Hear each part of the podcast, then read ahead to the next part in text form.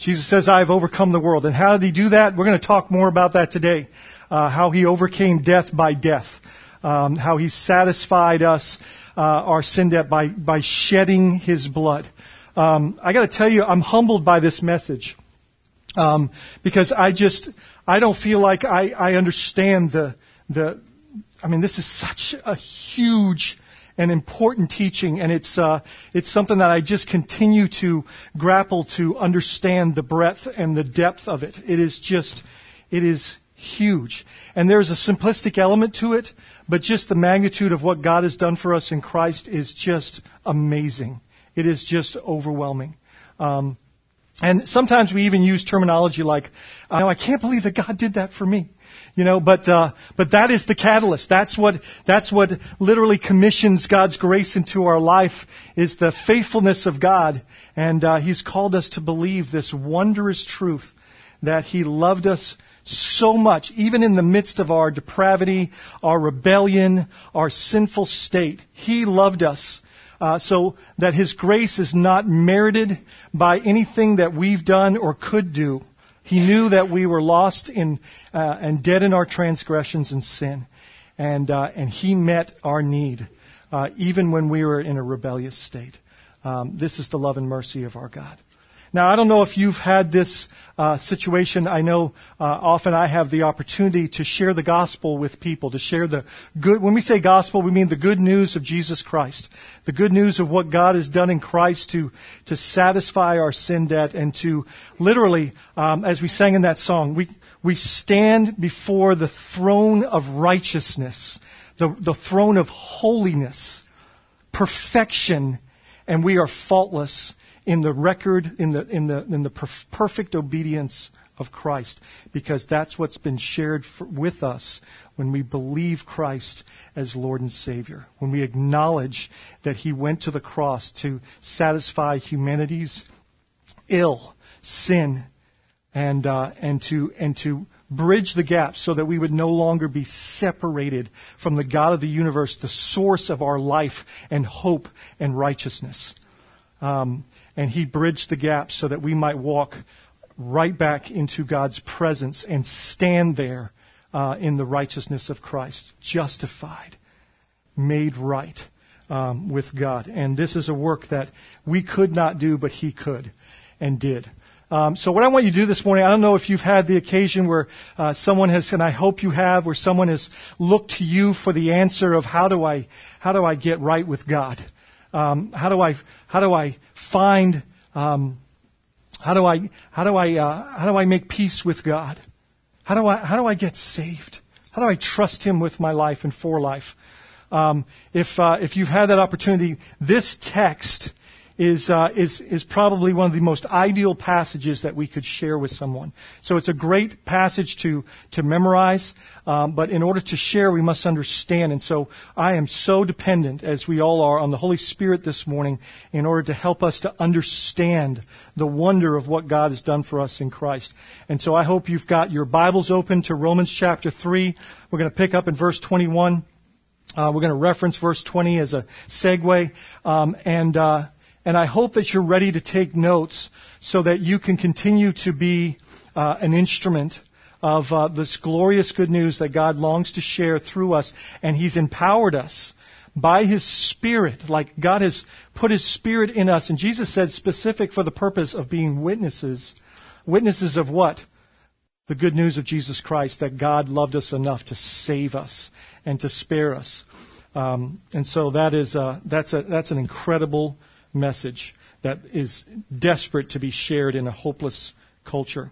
Um, so I'm going to pick up verse 21, read through 31. This will be our passage for this morning. And, uh, and it begins like this. But now the righteousness of God has been manifested apart from the law. Although the law and the prophets bear witness to it, speaking of God's righteousness.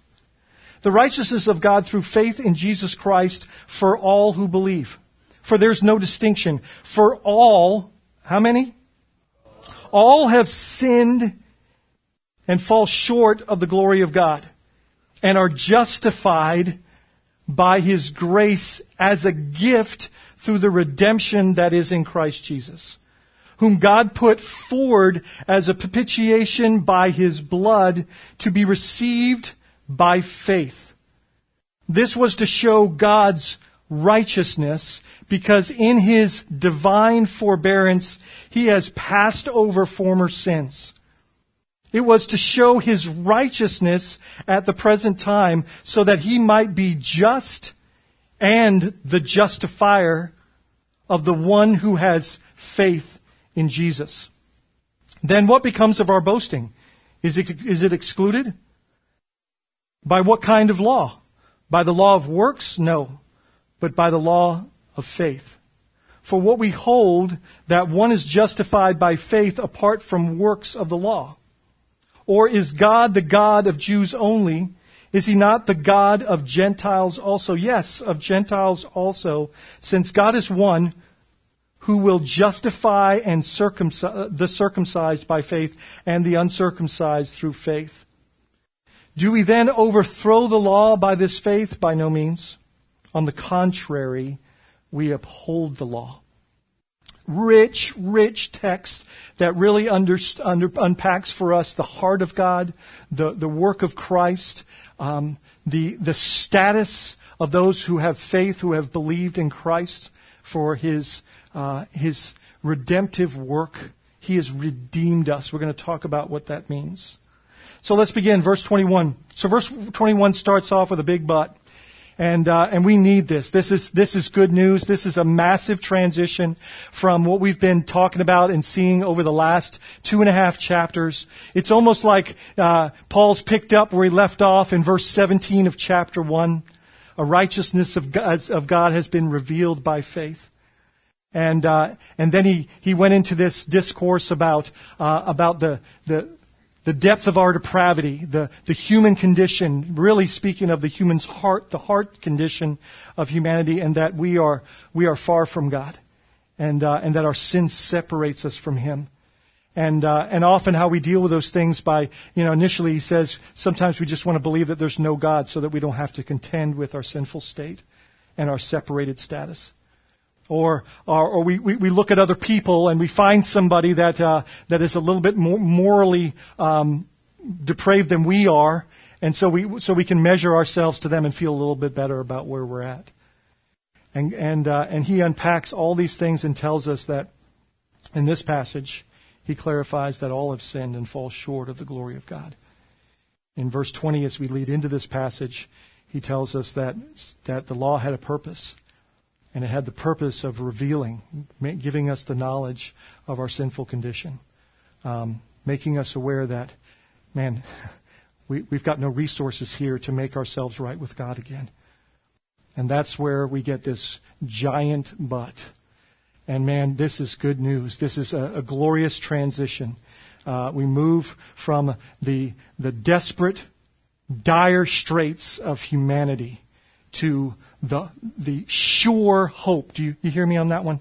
Like the sure hope of God's righteous declaration that He has taken His righteousness and He has given it to humanity in order to declare His righteousness.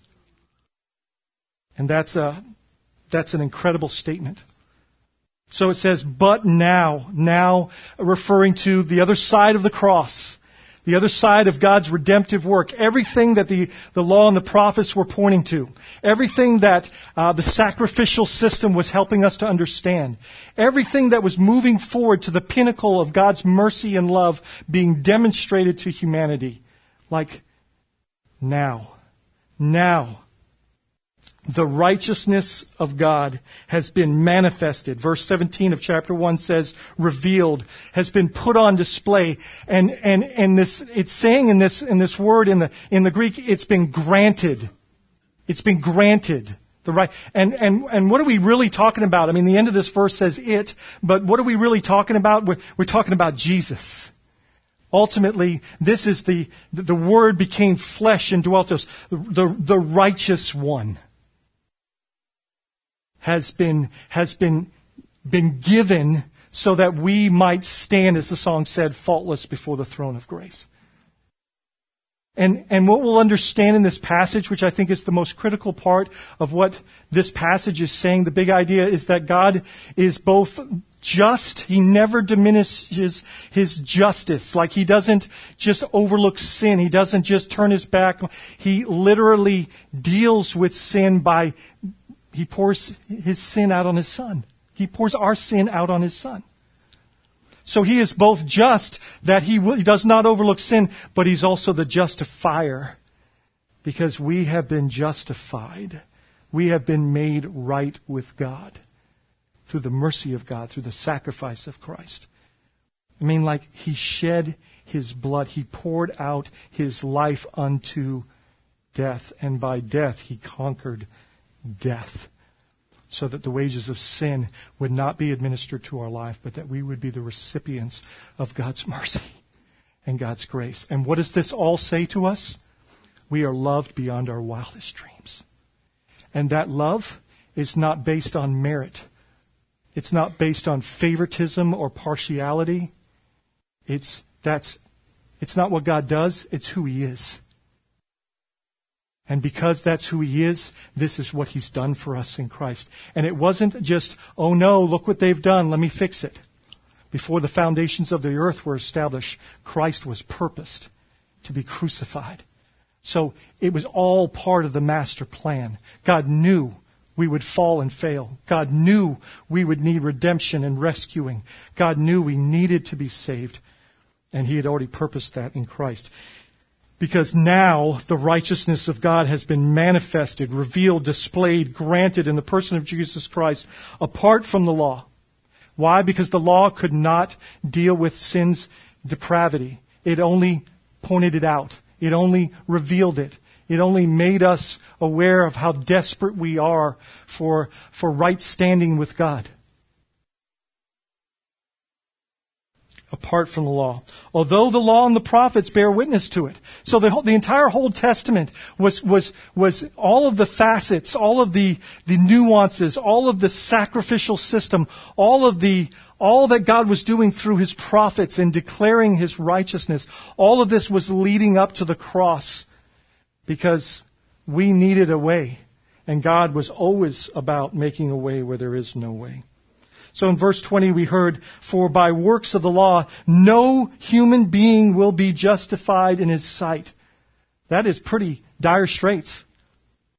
For all have sinned. All fall short of the glory of God. None are good, not one, the passage earlier said.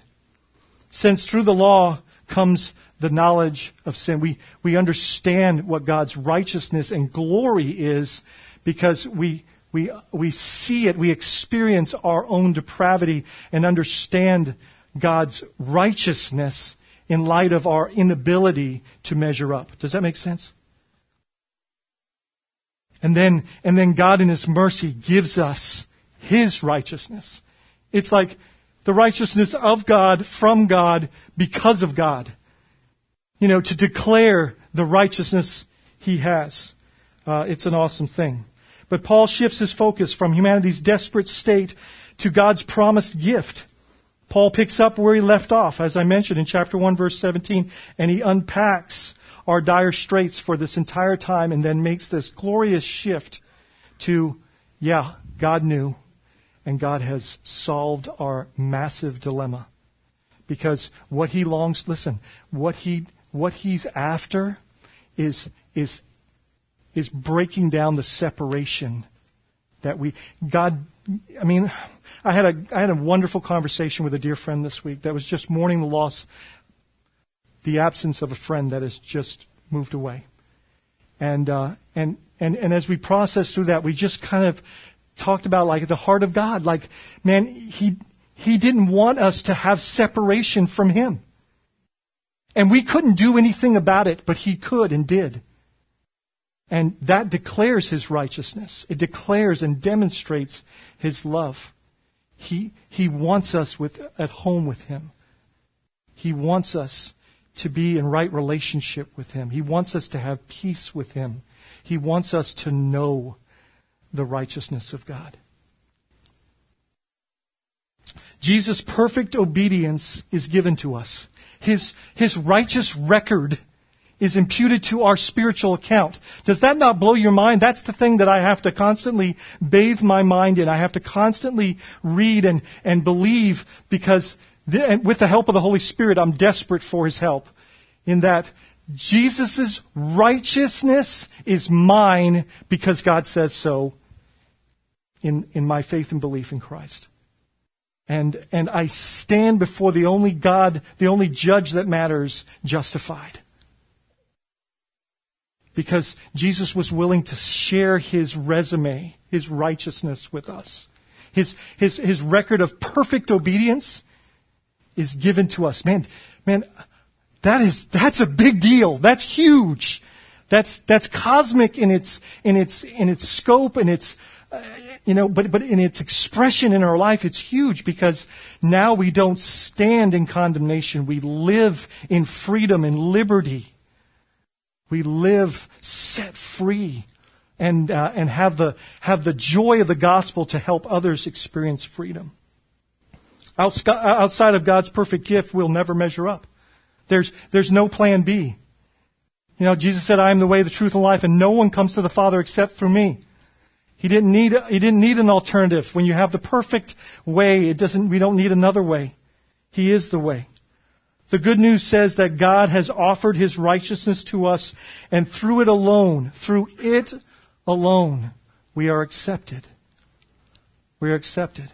So the very thing we needed, God gave us.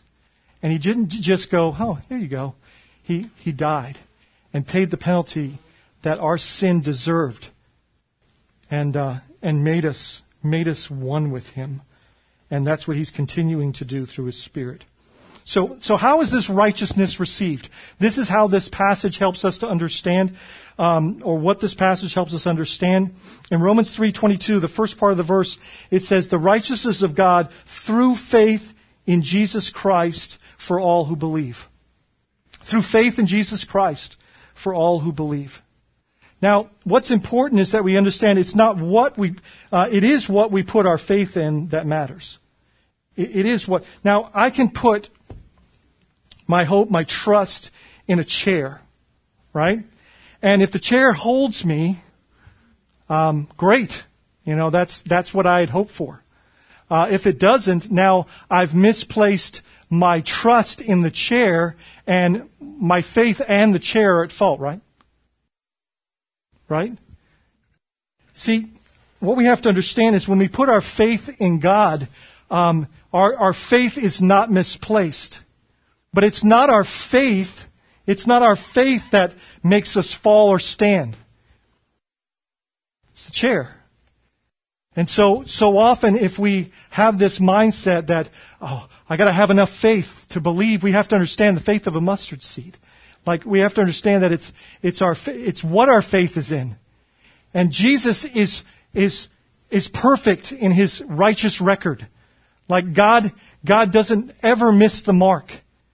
And so when our faith and confidence and hope and trust is in Him alone, um, our faith is not misplaced and we stand with assurance and confidence. But it's not in our, in our faith because there'll come times where our faith is, uh, is a little challenged, right? Uh, consider it pure joy, my brothers, when you face trials of many kinds because you know the testing of your right? I mean, God is refining our faith, and sometimes our faith feels a little weak, and then that, that can create some, uh, you know, assurance issues. But, but the thing is, is that God is the same yesterday, today, and forever. He is faithful to the very end. The one who calls you is faithful. He will do it.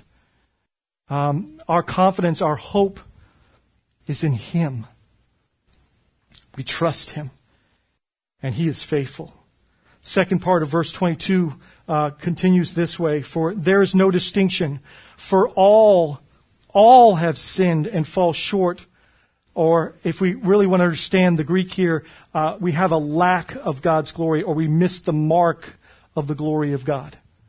Everyone. There is no exception, no matter how righteous we might seem in the worldly paradigm or how vile we may seem uh, based on moral culture and standards, we all fall short of God's righteous standards, His righteousness. And when God imparts those things to us and shows those things to us, He is just revealing Himself to us. And so what does He want? He wants us to be like Himself. And that, what has He done? He's, he's, he's made us and making us to be like, to be like Him. Our sin has separated us from His glory, or we would understand it even more profoundly from His presence. We can no longer experience His approval without His mercy, without His grace. We were created to know and to reflect His glory. This was the purpose. Uh, we were image bearers. And now, because of sin, we lack that image. It is veiled. It is diminished significantly. And we fall short of God's glory. God's glory. Jesus perf- perfectly displayed God's glory. And through his death and resurrection, satisfied our sin for our sake for our sake, so that God's glory was restored in those who trust in Him. And see, belief is something that God continues to, to, to call us to and to, and beckon us to and strengthen us to through His Spirit because it's, it's when we come to uh, believe that everything that is true becomes our personal reality. Because otherwise we operate out of a litany of lies that cause us to doubt instead of trust in God's divine character and his faithfulness. In verse 24, it continues, and are, speaking of those that have believed God for his righteousness, and are justified by his grace. You know, many have used this word justified and try to explain it as just as if I've never sinned. But we have to understand it's, it's better than that. We literally we literally stand in a in a righteous state. It's never, it's never diminished. It, it's not our righteousness, it's His. Our sin doesn't affect His righteousness. It's been given to us. And our sin, in, in, and if we try to, you know, sometimes I think we think too much of our sin and not enough of His righteousness. Like His, His righteousness is this grand thing that satisfies our sin debt. And, and that's, that's our spiritual status before a righteous God. And that is what we're called to believe. That's what the, this passage is, is telling us the truth about the reality of God's redemptive work, about a cross that received God Himself, the perfect atoning sacrifice for humanity's sin, willingly. He bled and died to conquer sin and death so that he might declared that he might rise from the dead three days later, later to, to declare victory over sin and death so that he could impute himself righteousness, the righteousness from God to us, that he might grant himself, his right, his glory might be restored in sinful humanity. And so your sin is atoned for, paid for, covered by the blood of Christ. And now you are standing in a righteous standard. The, the perfect obedience record of Christ is the believers. I, I can't explain that. I can't teach that. I can just try to try to approach that from a million different perspectives, but that's amazing. That's overwhelming. That's, that's huge. And what it comes down to, do you believe that God loves you enough to do that? Because that's what He's done. That is what He's accomplished. It is finished. It's done. It's just a matter of going, was it done for me? Yes. It was done for you. And just, just taking God at His word because He's never failed to be, to be faithful to it. Taking God at His promise that He would send himself, his son, that there would be a suffering servant, and it was, it was Emmanuel, God in skin, coming to redeem humanity, and it's just embracing that personally. So that we might, through the Spirit's, with the Spirit's help, we might come to know um, the wonder of being the righteousness, the righteousness of God. So we, the believer, are justified by his grace, grace as a gift.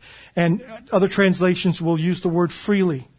And, and what I want, to I want to help us understand here, this is huge, is that there's nothing in us that merits God's favor, God's mercy. It's unmerited favor, God's grace. There's nothing in us. That, there's no there's no partiality, there's no favoritism, there's nothing that warranted it. What we have to understand, have you ever received a gift? And the, the giver said, just because. Just because. Like, it's not your birthday, it's not anniversary, it's not, I mean, and you, and you want to, and it's, I mean, like, we're not talking about just any gift, we're talking about the Bible to refer to the gift of God. like, the gift. The ultimate gift. Like, the righteousness of God. Like, and, and then when you're, when you're wondering, because it, it, it causes us to go, why? Uh, for me, some, how? You know, like all the questions that, that surround that. And God just says, just because I love you. Like, and that's not, what we must understand is God doesn't love us based on what we do or don't do. God's love isn't something that is merited by our, by our resume or our actions. Because it would never happen. God's love is because it's who He is. God, God isn't loving, He is love. And he, he literally is the source. He is the definition. He is the expression of all that God, that love is. He defines it. And the Bible says, for God demonstrated his own love for this and, and while we were yet sinners, Christ died for us. Like the cross is the greatest, the fact that God gives us his righteousness in exchange for our sin like, and it's not just this exchange, but that he suffered the very penalty, the, the cost, the pain, the anguish, the excruciation, the shame. And get, he, he faced it all for us and said, You know what I want to do in exchange for what I've done for you? I want to give you my righteousness. Why? And we must understand it's freely given. It's just because because it's, it's not your birthday. And it's not because you had, you're a good boy or a good girl. It's just because God is good. Like, He is good beyond, He defines what good is. And the moment that you start in the midst of a, of a difficult time, I know many of us are going through difficult times, hard experiences. You know what sustains us in that? God is good. God is good. He's nothing else but good. And so what it helps us to, what it causes us to do is to look at our circumstances and go, then He's good in this. You know why? Because this is meant, from God's perspective, to cause me to bear fruit. This is meant to fashion and form me into the image of Christ. Because God is good. And, and even if the world intended it for evil, God could even intend those purposes because God works all things together for good of those who love Him and called according to His purpose. And that's not cliche. That's truth. That's God's reality. And that's what He's doing for us. That's what He's done for us. That's what He's accomplished. It is finished in Christ. And so it, it's for us to believe. It's for us to receive the wonder of God's love and grace and to go, yes, my sin is atoned for. My sin has been stripped from me, and what has been given to me in exchange is the righteous standing of Christ Himself, who perfectly did it all right, and now I get to stand in His record. Guys, you will never, you'll never get a better gift than that. That is the gift. And, uh, and it continues to give. It continues to liberate and set us free from all the lies and all the things that, that seek to wreck us and ruin us. God is setting us free. This is his work. This is what he's after. Through the redemption that is in Christ Jesus. Like it's not, it's in him. Like it's what he brought to us. And what is redemption? The word redeem has an Old Testament understanding, uh, Leviticus 25. If you want to look at that at some point, jot that down, verse 25 specifically. But it helps us to understand what redemption is all about. A person, through the circumstances of life, um, agriculture was probably a big, a big part of the commerce of uh, Jewish culture at that time, and uh, and it's for someone that has because of drought, because of circumstances, because of their own fault and failure, uh, they've gotten into debt and they've had to sell their land or themselves or their family, and now they are they are a slave. And what there's a kinsman redeemer uh, we see that if you want to read about a story about this, read the book of Ruth. Uh, it's a beautiful story of Boaz, the lineage of, Paul, of uh, King David himself. And, and in this story, what happens is the nearest relative literally purchases the debt of the person that is enslaved by it in order to liberate them from their debt. This is what Jesus has done for us. He has, he has paid the debt that was, that was rightfully ours the wages of sin is death, like He's paid our debt and He has liberated us from that debt. Like, guys, we have to understand that we, sin deserves justice, God's wrath. Like, we, we don't like to acknowledge that, but that's, that's part of the fact that God is just. He's just. But He's, He's so righteous. He's so, He's the justifier too. He, he, he poured out what was due us on Himself willingly, intentionally. Like, here, get this. He planned it that way.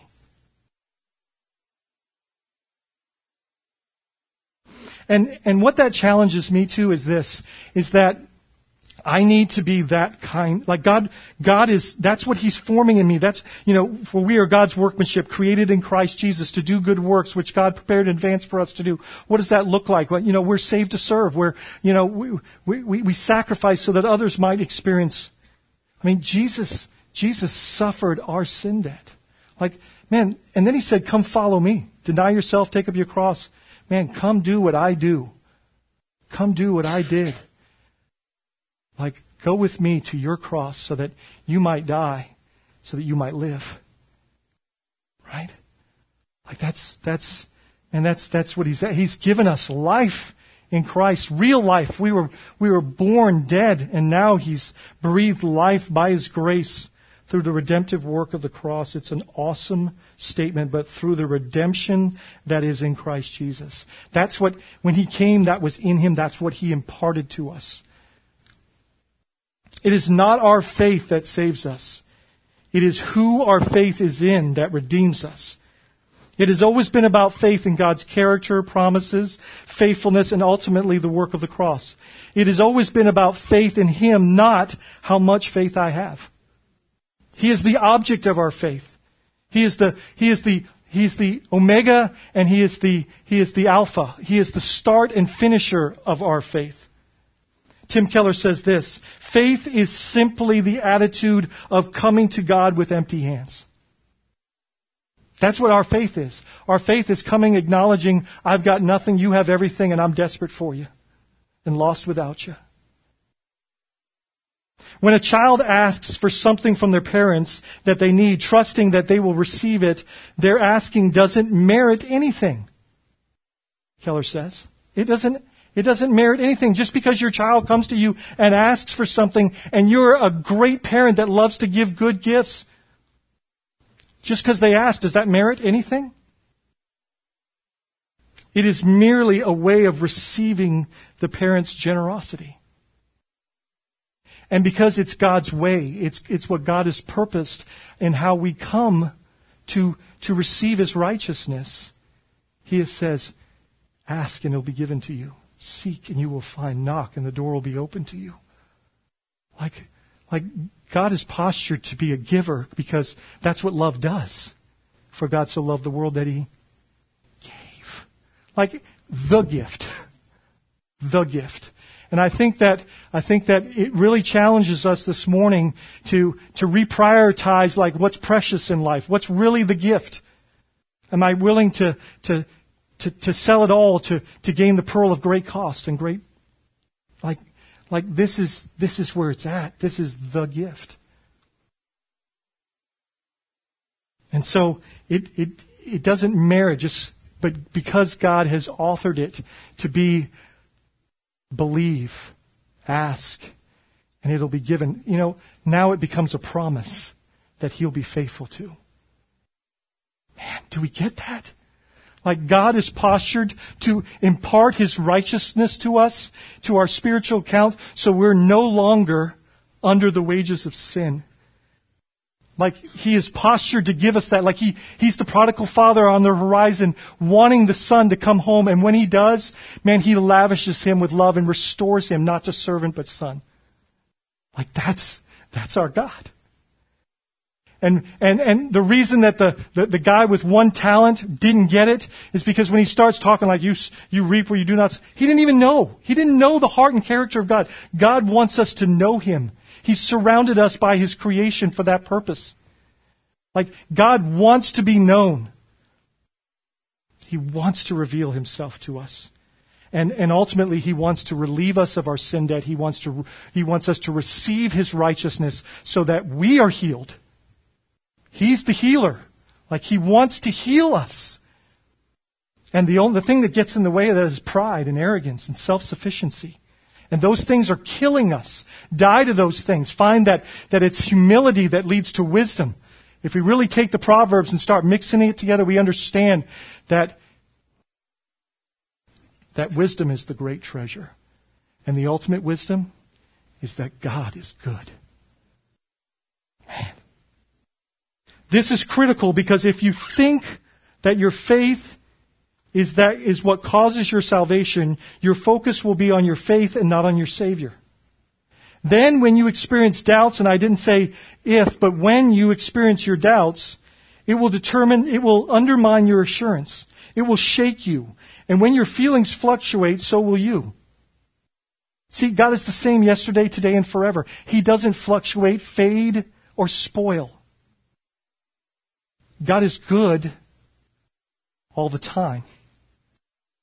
So that is it's it's our it's our confidence in him, it's our trust in him that sustains us. See, faith is not a work, it is a declaration of dependency. And when we're asking God for his mercy, we are receiving it because he's promised it and he's faithful. He's faithful. Keller says that faith is only the instrument by which you receive salvation, not the cause of it. It's not the cause of it. We have nothing to boast about except to boast in the cross of Christ. I mean, doesn't talking about this morning make you want to go, oh, I'm so, I'm so thankful for the cross. Because what we boast in is what we find our confidence in. So we are told in this passage that all who believe are made righteous, are made righteous, created righteous. God does that, you know. And we know that all have sinned and lack God's glory. So we all need righteousness through Christ's willing sacrifice. We can all be reconciled to God. That's what the passage says. That all have sinned. All are in dire straits. All are broken, destined for the wide road that leads to destruction. And Jesus says, I am the way. I've made a way where there was no way. I have, uh, follow me. I'll get you out of here. I love this. Came across this in reading this week. Um, Martyn Lloyd-Jones said this. Don't miss this. The man who has faith is the man who is no longer looking at himself and no longer looking to himself. He no longer looks at anything he once was. He looks not, I'm sorry, he does not look at what he is now. He does not look at what he hopes to be. He looks entirely and solely to the Lord Jesus Christ and his finishing work, and he rests on that alone. He rests on that alone. The next question that's answered is, how can a just God make sinners righteous who deserve death and continue to be perfectly righteous? Does that make sense? How can a just God pardon sin and continue to be a just God, a righteous God? Verse 24, he says, and are justified by his grace as a what? As a gift. It's a gift that gifts must be received, but it's a gift that's extended by Almighty God with purpose, intention, declaration through the redemption that is in Christ Jesus. God longs to redeem us. Now, here's the thing. What culminates at the cross is God's perfect, perfect justice. Why? Because the penalty of sin is paid for. And He takes it for us. What culminates at the cross is the declaration, the demonstration of God's love for us, because while we were yet sinners, Christ died for us. God is the justifier, but He's still just. And it's this, it's this beautiful mix of, of everything that God is and does, and it demonstrates who, who He is and how much He loves us.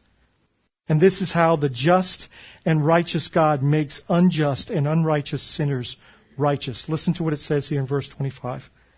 Whom, speaking of Jesus, God put forth as a propitiation. What we have to understand that word to be is an atoning sacrifice. And many have broken up atonement so that we can understand it as at one mint with God. Like, like, you know, it requires blood, right, to cover sin. That's, that's God's standard. That's how it works. Something must die in order to cover sin. And Jesus is the Lamb of God that takes away the sins of the world. By design, on purpose, with intention, willing heart, free given gift. So it says, Jesus put forth, God put forth Jesus as a propitiation, a, a sacrifice of atonement by his blood, not ours. Not the blood of lambs. And I mean, if I, I, encourage you, there's two books I want you to read this week, and, and they're, they're, they're Bible books, so they're not like book books. But they're, and they're, they're you know, but read Galatians and Hebrews this week. Man, if, if you're a student, man, dig into, because that's, that will help unpack the sufficiency of Christ and that God's desires that we rest in his righteousness. But it says, God put forward as a propitiation, um, sacrifice of atonement by his blood to be revealed by faith.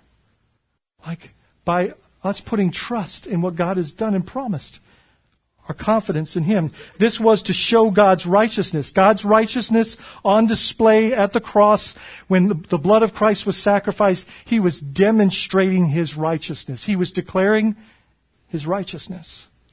He was, he was doing what the stars have been doing for millennium. Because in His divine forbearance He had passed over former sins. A deferred payment. This is, God had left all the sin blood, the blood of, of animals, that was just a, that was a stand-in. Like it was all being, it was all being deferred. It was all being held till the cross. Every sin would be atoned for at the cross.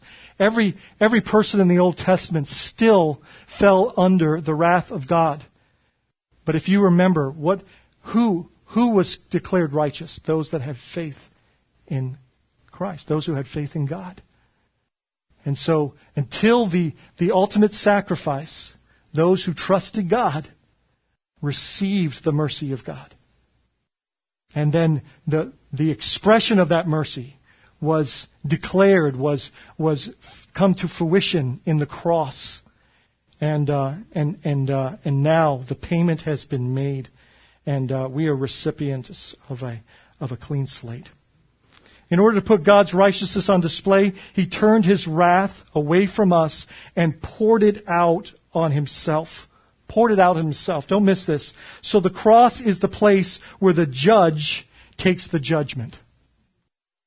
The cross is the place where the judge, like willingly, intentionally planned, takes the judgment. John Murray said it this way God loved the objects of his wrath so much that he gave his own son. The objects of his wrath so much that he gave his own son to the end that he, by his blood, should make provision for the removal of his wrath. Because we couldn't. God doesn't compromise justice in order to demonstrate his love. He doesn't. He, he, he accomplishes both perfect love and justice at the cross. He doesn't abandon his justice, he turns it on himself. Man, that's that's that's amazing love. Verse 26, it was to show his righteousness. Doesn't this put it in context? It was to show his righteousness at the present time. God had purposed at the, at the point of the cross, at the culmination of God's redemptive work, to, to show his righteousness, to show his redemptive work, to reveal all that the Old Testament law and prophets were pointing to. It all makes sense in Jesus. That's why Paul could go into these churches, the synagogues, and could prove Jesus through the Old Testament. So that he might be, speaking of God, he might be just and the justifier, the one who has, of the one who has faith in Jesus. And look, the call is this believe. You know, in John chapter 6, verse 28 and 29, they started asking, they're like, you know, they wanted to make him king, and because he had fed the 5,000, they chased him around a lake. And, uh, and, and the question was asked, you know, then what must we do to do the work of God? And Jesus said this to believe in the one he has sent. That is it. To believe. Verse 27 goes on to say, Then what, shall, what becomes of our boasting? It's excluded. It is excluded. By what kind of law? By the law of works? No. But by the law of faith. See, we boast in what gives us confidence. We boast in what defines us. Right? And so if we really think about it, what defines us as believers? The cross of Christ, the righteousness of Christ. That's what defines us. And so it doesn't make any sense to boast in our faith. Does that make sense today? I mean, that's such a rich and important piece. We don't boast in our faith. It's not our faith that saves us, it's Jesus Christ that saves us. Right? And so we're not boasting. Our confidence isn't in, isn't in our faith. That's not what defines us. Our, we're not defined by our faith and belief. We're defined by the righteousness of God. And so that's what we boast in. That's what we celebrate. That's what we lift up. Because that's what saves us and others.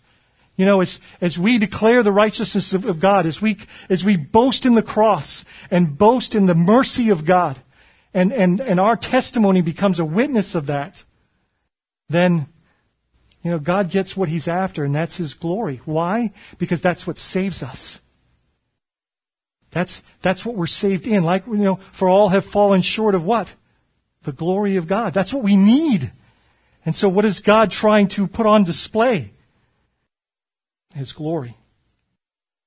In, in, uh, in uh, Galatians chapter, uh, if you were, okay, here, verse 28. For we hold that one is justified by faith apart from works of the law. Like, yes, like that's the way it's always been. There's never, there's not like the Old Testament way of sacrifice, the New Testament way of obedience. That's not how it works. It's been by faith from the beginning.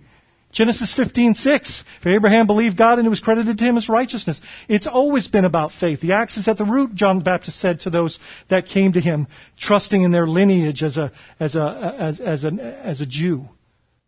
No. It's always been by faith that we are saved. And this not of ourselves, it is a work that God has done and doing. So, for we hold that one is justified by faith apart from works of the law. There is no work that we can do or have done that can save us. Will we agree with that? There, never, no way, we never will measure up. So what's there to boast about? The cross. Because that's how we're in God's presence is because of what Christ did and it causes us to boast. Galatians 6:14 says, "But far be it Paul says this to the church in Galatia, but far be it from me to boast except in the cross of our Lord Jesus Christ." Far be it from me to boast. And, and you think about it in Philippians chapter 3, you know, he goes into all these accolades about his life, like he's the Hebrew of Hebrews, he's a Pharisee, he's born of the tribe of Benjamin. I mean, he goes on and he lays out this resume that any Jew would be like, you, that's it. That's that's the pinnacle of Jewish culture of influence, physically. I mean, uh, spiritually, politically, um, in every way. And he calls it filthy rags. In light, in, in light of the surpassing greatness of knowing Christ as Lord. Like, really? Nothing, nothing uh, compares to, uh, if we're going to boast in anything, we boast in the cross of Christ and what God has done for us in Him. And in order to receive Christ's finishing work on our behalf, we must find no confidence in ourselves. And when we boast about anything else, put, that's what we're doing. We're putting confidence. We're, we're saying, this is what defines me. But isn't it true that my confidence is in the Lord and it is Christ who defines me by his righteousness? And so that and that alone becomes our boast, our boast. We boast in what we have put our faith in. The good news is that Christ is worthy of our faith and our boasting. This creates great confidence in our salvation because it doesn't depend on doesn't depend on me. Doesn't e- even my faith is a gift. No one seeks him, not one. Verse 29 30 says, Or is God the God of Jews only, of religious people? Is he not the God of Gentiles also, the unreligious? Yes, of Gentiles also. Since God is one, who will justify the circumcised, the religious, by faith, those that feel like some act of righteousness is going to get them there, and the un- uncircumcised by faith.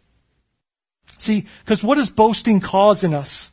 Like when we when we boast in ourselves, it, it by default it causes disunity. I'm what am I saying? I'm better than you. Right? It causes division. Or, you know, when we're boasting ourselves, what we're really doing is we're, we're, we're in denial about the fact that I'm a sinner. We're not accepting, we're not acknowledging that we fall short of the glory of God. And all we got to do is take a, take a, take a quick look at God's righteousness and we know that we miss the mark. When we continue to look to ourselves and we boast in ourselves, uh, it creates anxiety. Because our confidence is always in a compromised state. Because we know we're not righteous. We know, if anyone knows we fall and fail, we do. So when we're boasting in ourselves and being defined by our own works, man, we're, we're constantly in disunity. We're constantly in a mode of anxiety.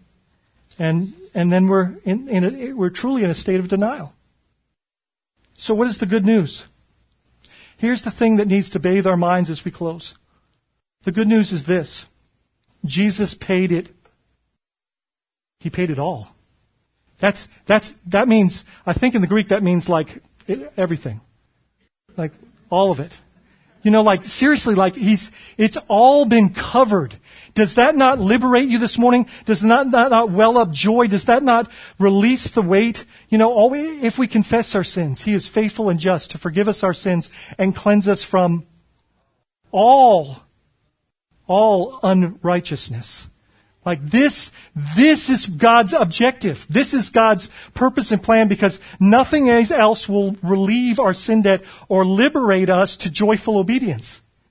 Because that's what we move into is joyful obedience out of an act of worship. Because what is true worship? Later on, chapter 12, verse 1, it says, Therefore I urge you, brothers, in view of God's, what we're talking about this morning, God's mercy, to offer your lives as a living sacrifice holy and pleasing to God, for this is your spiritual act of worship. What do we do now? We just, our lives become the offering. It's not about a couple bucks on Sunday. I mean, that's, man, it's, we give Him everything because that's what He did for us. Man, God is so good. So the good news is this: Jesus paid it all. Secondly, every time I failed, uh, every time I fail, His love becomes more apparent to me. Every time I fail, I become more and more educated in the grace of God. Now, Paul's already mentioned prior to this that, hey, let's not, you know, because he, he puts a hypothetical question out there. Hey, let's go sin a lot so that we put God's grace on display. I mean, it sounds crazy, but sometimes when we, when we, when we, when we hear that every time I fail, His love becomes more apparent to me, that's kind of like, oh, well, good. I need to figure out his love. So, you know, that's, that, that would be a betrayal of the love that's been extended to us, right? That would, that would just, that, that, that just wouldn't sit right in our hearts if we really understood the gift that's been given. The gift. Our sin should drive us closer to him. Right? That's what the good news does, is it, it drives us to this dependent state that I can't live without you. I'm in a constant desire to abide with him because I'm fruitless without you, Lord. Our, our and it quenches everything we've talked about. Our anxiety is quenched by his perfect love, which drives out all fear. Perfect love drives all, because fear has to do with punishment. And Jesus endured our punishment. So now we're liberated. Like, wow. So now we don't fear. We're, one of the roots of anxiety is fear. But we don't fear. Because perfect love casts out all fear. We know that we are loved beyond measure, not because of something we've done, but because of everything He did. And finally, verse 31 says, Do we then over, overthrow the law by this faith? You would think the right question would be, yes.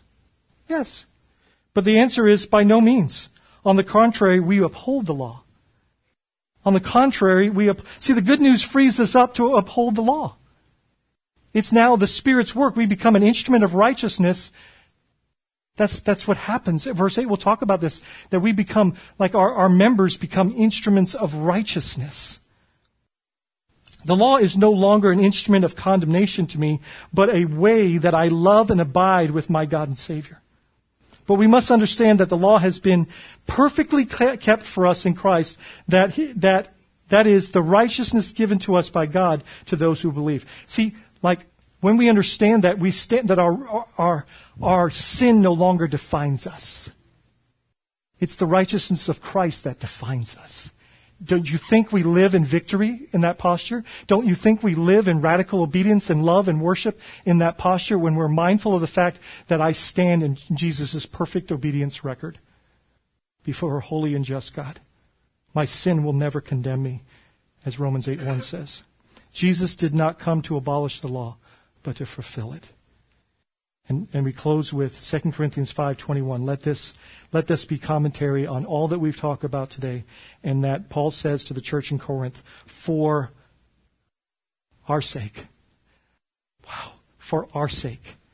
For our sake. He, God, made him, Jesus, to be sin who knew no sin so that in him we might become the righteousness of God. That's the big idea today. He made him for our sake. Let's never jump and miss that. For our sake, he made him who had no sin to be sin for us so that we might become, so that we might be created and fashioned and formed through the sacrifice and the blood sacrifice of Christ, the redemptive work of the cross, we might be justified and redeemed, that we might become the righteousness of God. Guys, that is good news. This is what the world desperately needs to hear. This is what I desperately need to hear. Uh, we need to acknowledge that God is good. He loves us. And he's, he's, he's sought us and saved us just because of that. Father, we thank you for your word that continues to instruct our hearts, uh, that puts us in a place of just gratitude and thanksgiving, worship, Lord, because we now have been justified by the judge and we've been given the gift. Lord, help us to um, Help us to want nothing else, but to be satisfied in what you've given us. Help us to stand in your righteousness and not seek a righteousness of our own. It doesn't make sense. Lord, let us, let us acknowledge that, uh, that you loved us enough for this act to be um, an expression of that love to us.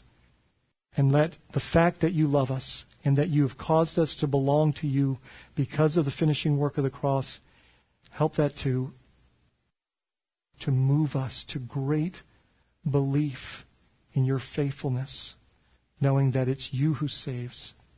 And we love you, Lord, and thank you in Jesus' name. Amen.